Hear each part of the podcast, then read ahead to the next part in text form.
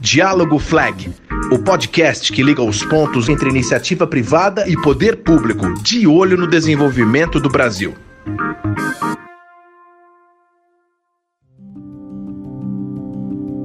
Olá, eu sou Andrew Greenlees. Eu sou Luiz Antônio Flecha de Lima. Este é o terceiro episódio do Diálogo Flag, o podcast da Flag Public Affairs em parceria com a Rádio 2 Comunicações. Bem-vindos! A cada semana vamos falar de um tema que liga o poder público e a iniciativa privada.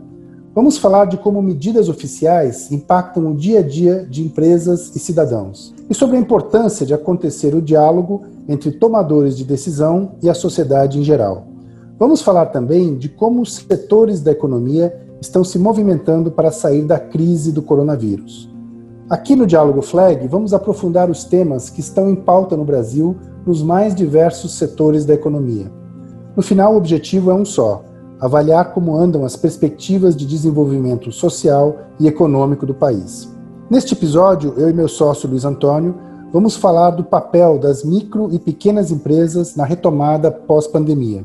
Este é um setor essencial que precisa de toda a atenção do poder público e das lideranças empresariais. No início da pandemia, as pequenas empresas eram responsáveis por 55% dos empregos formais no país. Vamos entender como está o quadro hoje, com a retomada das atividades. Quais as perspectivas e quais as contribuições que os pequenos empresários podem dar ao crescimento econômico e à geração de novos empregos. E o nosso convidado tem todas as credenciais para falar do assunto. É o presidente do SEBRAE, o Serviço Brasileiro de Apoio às Micro e Pequenas Empresas, Carlos Melles, que lidera uma entidade com enorme tradição no apoio ao empreendedorismo em todo o país. Ninguém melhor do que ele para dar um panorama dos impactos da pandemia sobre os pequenos negócios, da situação do crédito e da saída do pós-crise. Olá, presidente Carlos Melles, bem-vindo ao Diálogo Flag. Obrigado, bem, André. Muito obrigado a você e ao Luiz Antônio em participar com a Flag nesse podcast para trazer informações sobre a micro e pequena empresa brasileira. Uma conversa boa e franca com vocês. Obrigado, presidente. E para começar, eu gostaria de perguntar qual é, na sua visão, o papel do pequeno empreendedor na economia nacional principalmente neste momento de retomada pós-pandemia? É, o papel é vital, pela representatividade que ela tem, física, financeira e social. É, sobre o aspecto físico, nós estamos falando aí de 98%, 99% que existe no Brasil. No comércio, na indústria, nos serviços, na agricultura, isso tudo está no tecido da micro pequena empresa. Por outro lado, Sobre a empregabilidade, você já disse, mais de 50% de empregos gerados por esse setor. E tem uma receita na conta corrente das receitas brasileiras, chegando aí perto de 30%, perto de 2 trilhões e 300 milhões de reais. Muito bem. Obviamente, esse que a gente está no cotidiano, o dono da padaria, da mercearia, o cabeleireiro, tudo é micro e pequena empresa. O Brasil cresceu muito com a lei geral da micro e pequena empresa. O ambiente de negócios para a micro e pequena empresa ficou muito favorecido. E o regime especial do Simples trouxe tranquilidade fiscal também ao pequeno empresário. Sobre esse aspecto, tudo muito positivo. 25% delas no início da crise estavam em crescimento, 50% dessas, nós estamos falando de 6,5, 7 milhões de micro e pequenas empresas, Estamos falando de 11 milhões de microempreendedores individuais. Nesse time, 25% estava de bem para melhor, 50% estava bem e 25% estava de bem para pior. E a crise veio e nós passamos a monitorar isso de perto. O que nós primeiro fizemos, o Sebrae fez, foi dizer ao micro pequeno empresário: olha, você tem um aliado, você tem um parceiro que é o Sebrae encoste no Sebrae que nós vamos te dar todo o apoio nessa pandemia. Segundo, compre do pequeno. Fizemos uma exaustiva campanha no Brasil que deu muito certo. Compre do pequeno, compre do seu mais próximo. É importante manter o tecido vivo. Preserve a vida, mas preserve a micro pequena empresa aí que te ajuda muito. Isso também funcionou muito positivamente. Mas aí veio o mais agudo, André e Luiz Antônio, que foi o crédito. Se fosse uma crise de passar com 30, 60, 90 dias, mas ela foi se alongando. E o crédito que, o capital de giro que da micro pequena empresa, que era de 40, 45 dias, ele foi exaurindo. E aí nós recomendamos, olha, renegocie o aluguel, é, renegocie os financiamentos, os pagamentos dos fornecedores, mas tudo isso foi se esgotando. Então, a principal necessidade da micro pequena empresa brasileira hoje é o crédito, o acesso ao crédito. Nunca foi fácil o micro pequeno empresário ter crédito. Diferente daquilo que a gente era acostumado na agricultura, que você tem a terra e você tem um patrimônio bom a dar em garantia, uma hipoteca, a micro pequena empresa não tem isso. Ele, quando muito, tem a sua força de trabalho, a sua vontade de empreender, um maquinário, um utensílio pequeno que não vale nada para dar de garantia, ou o seu automóvel ou o seu ponto, que também não é, não são garantias atrativas. E por isso o crédito é muito negado, a rede financeira sempre relegou, porque não é uma coisa atrativa para ela, hum, ainda mais concentrada em seis grandes bancos, não era atrativo e não é atrativo emprestar para o pequeno. E o risco muito grande e as garantias inexistentes. Nós entramos, então, muito forte. O governo fez um bom trabalho, esse auxílio emergencial ajudou muito. Alguns outros programas, os PEACs, de você poder flexibilizar salário, mandar embora, suspender trabalho. Na realidade, o governo fez o que pôde. Mas chegou uma hora que os grandes tiveram logo no começo uma acessibilidade ao crédito grande e os pequenos não. E quem que é pequeno nisso? Só para contextualizar.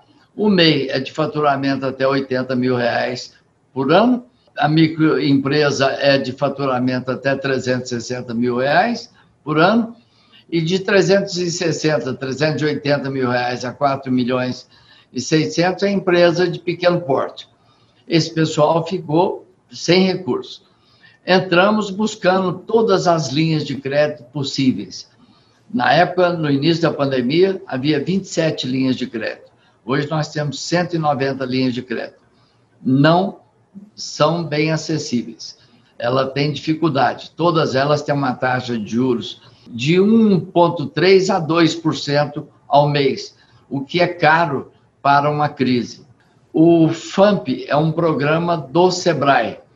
Nós elevamos stop loss, ou seja, a melhora da avaliação de risco.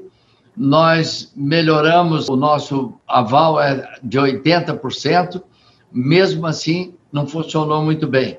A Caixa Econômica fez um grande esforço, os bancos cooperativos, algumas fintechs, esse ambiente, de um modo geral, está evoluindo muito. Depois a gente fala nessa evolução de maquininhas, de PIX, da, das startups financeiras, que isso está criando um mundo nas empresas de crédito direto que o Banco Central flexibilizou.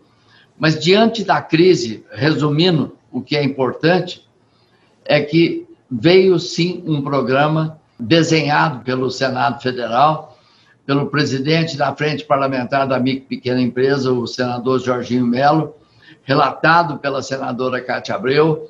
E esse programa chama-se Pronamp. Esse Pronamp veio, sim, num figurino adequado, na qualidade adequada. O único defeito é a quantidade pequena. A quantidade deveria ser perto de 200 bilhões. Chegaram 30 bilhões. Por isso ele virou pó foi uma demanda assim de da noite para o dia do recurso acabar. Mas ele tem uma taxa de juros de 2,5% mais 1,3%, ou seja, menos de 4% ao ano, adequadíssima. Ele tem bons prazos para você iniciar o pagamento, prazo de carência bom, e prazo para pagar também muito positivo. Ou seja, o figurino ideal. Como é que você teve acesso a ele? Outra coisa também que foi uma inovação os adimplentes da Receita Federal receberam um voucher.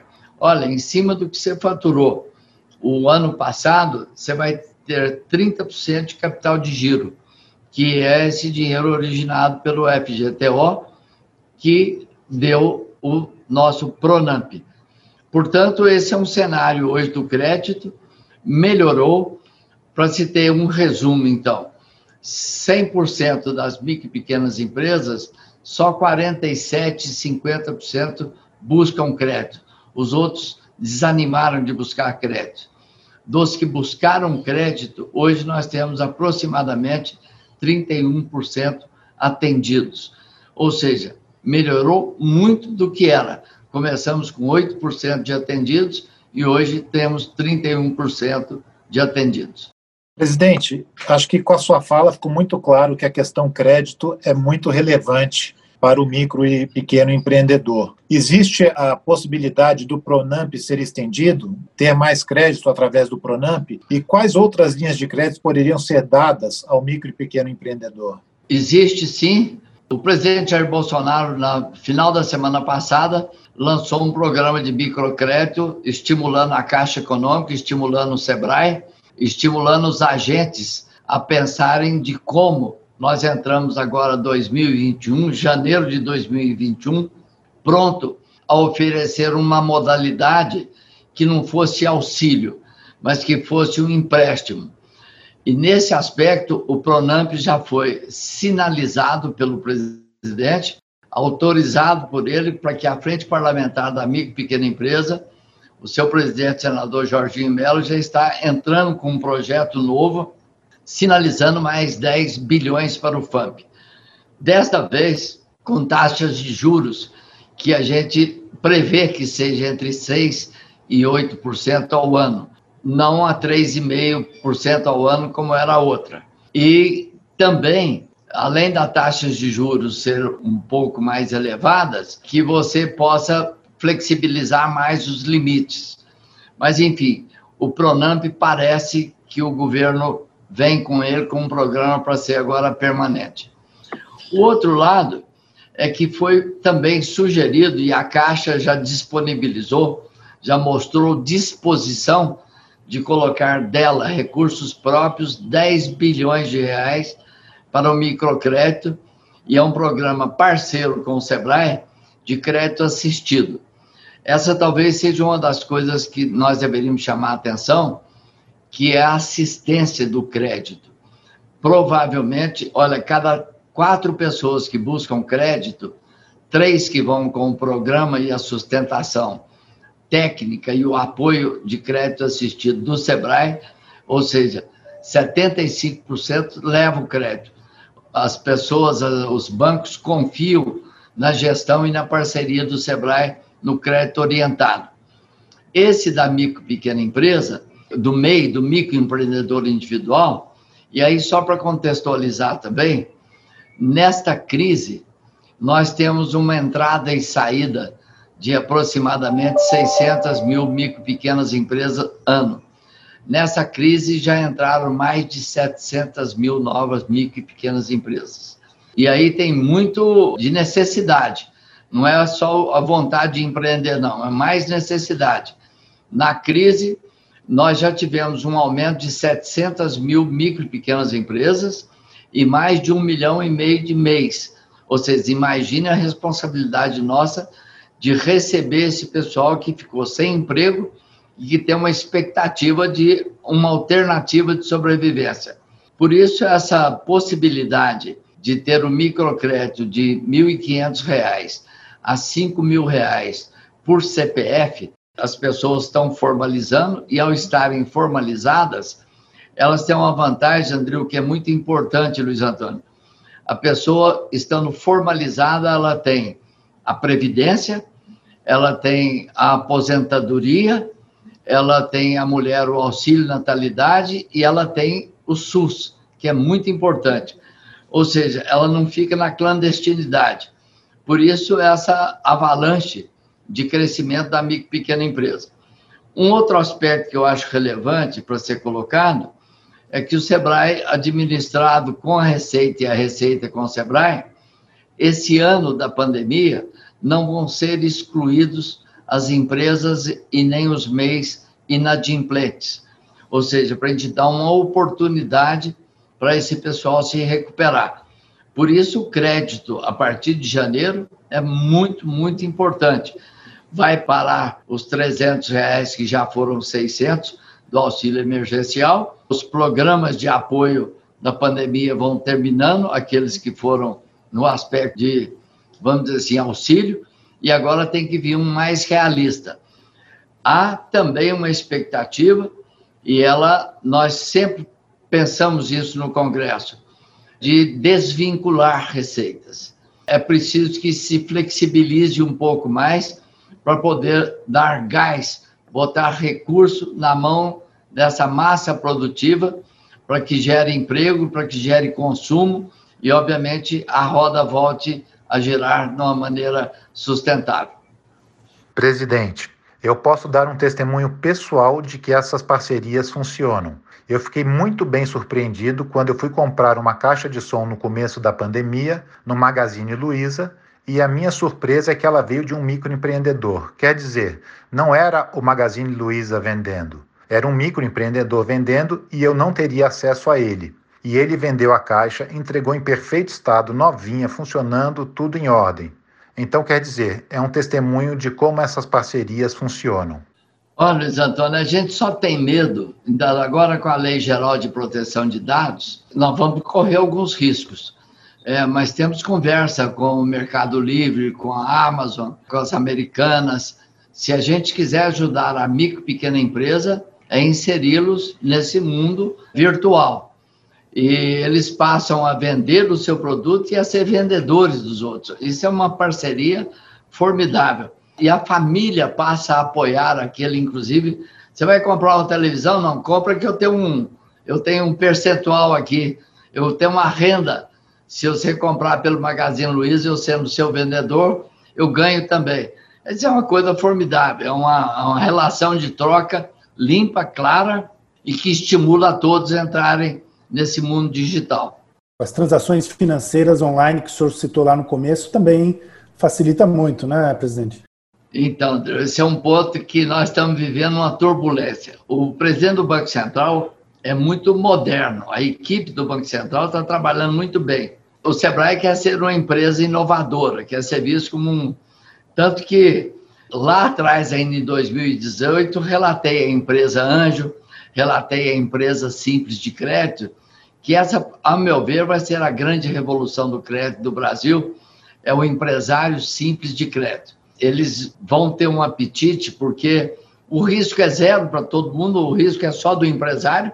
Se ele registrar 5 mil reais e emprestar e perder, é ele que perdeu. Os juros é livre é o crédito da mão para a boca, é o crédito da intimidade. Mas ele tem que se formalizar, registra na Receita, passa por um banco financeiro, que tem que ter a contabilidade certinha, e nesse aspecto a evolução é grande. Mas antes dessa chegar na, democraticamente, as maquininhas vão também ter um acesso espetacular. Já tem um bom recurso disponível, a maquininha traz um, uma inovação positiva, porque você pode consignar já um, um, desconto na sua venda, melhora muito a relação de confiança e a relação de garantia. O Pix vem agora é, 24 horas por dia, oito dias por semana, eliminando todas as despesas existentes nós estamos buscando, o Sebrae está fazendo aplicativos de uma maneira muito forte também, aliando a outras plataformas, porque quem utilizar isso melhor vai poder sobreviver melhor, certamente. Muito bem, então já caminhando aqui para o encerramento, eu gostaria de agradecer muito a presença, as informações, os esclarecimentos, os detalhes que nos trouxe o presidente do SEBRAE, o Dr. Carlos Melles que mostrou realmente a importância e a capilaridade do pequeno e micro empreendedor, principalmente neste momento de retomada da economia. Eu queria pedir agora que o Luiz Antônio fizesse o comentário da FLEG ao final sobre esse tema, para que nós possamos fazer uma amarração sobre essa questão tão importante em termos de recuperação econômica.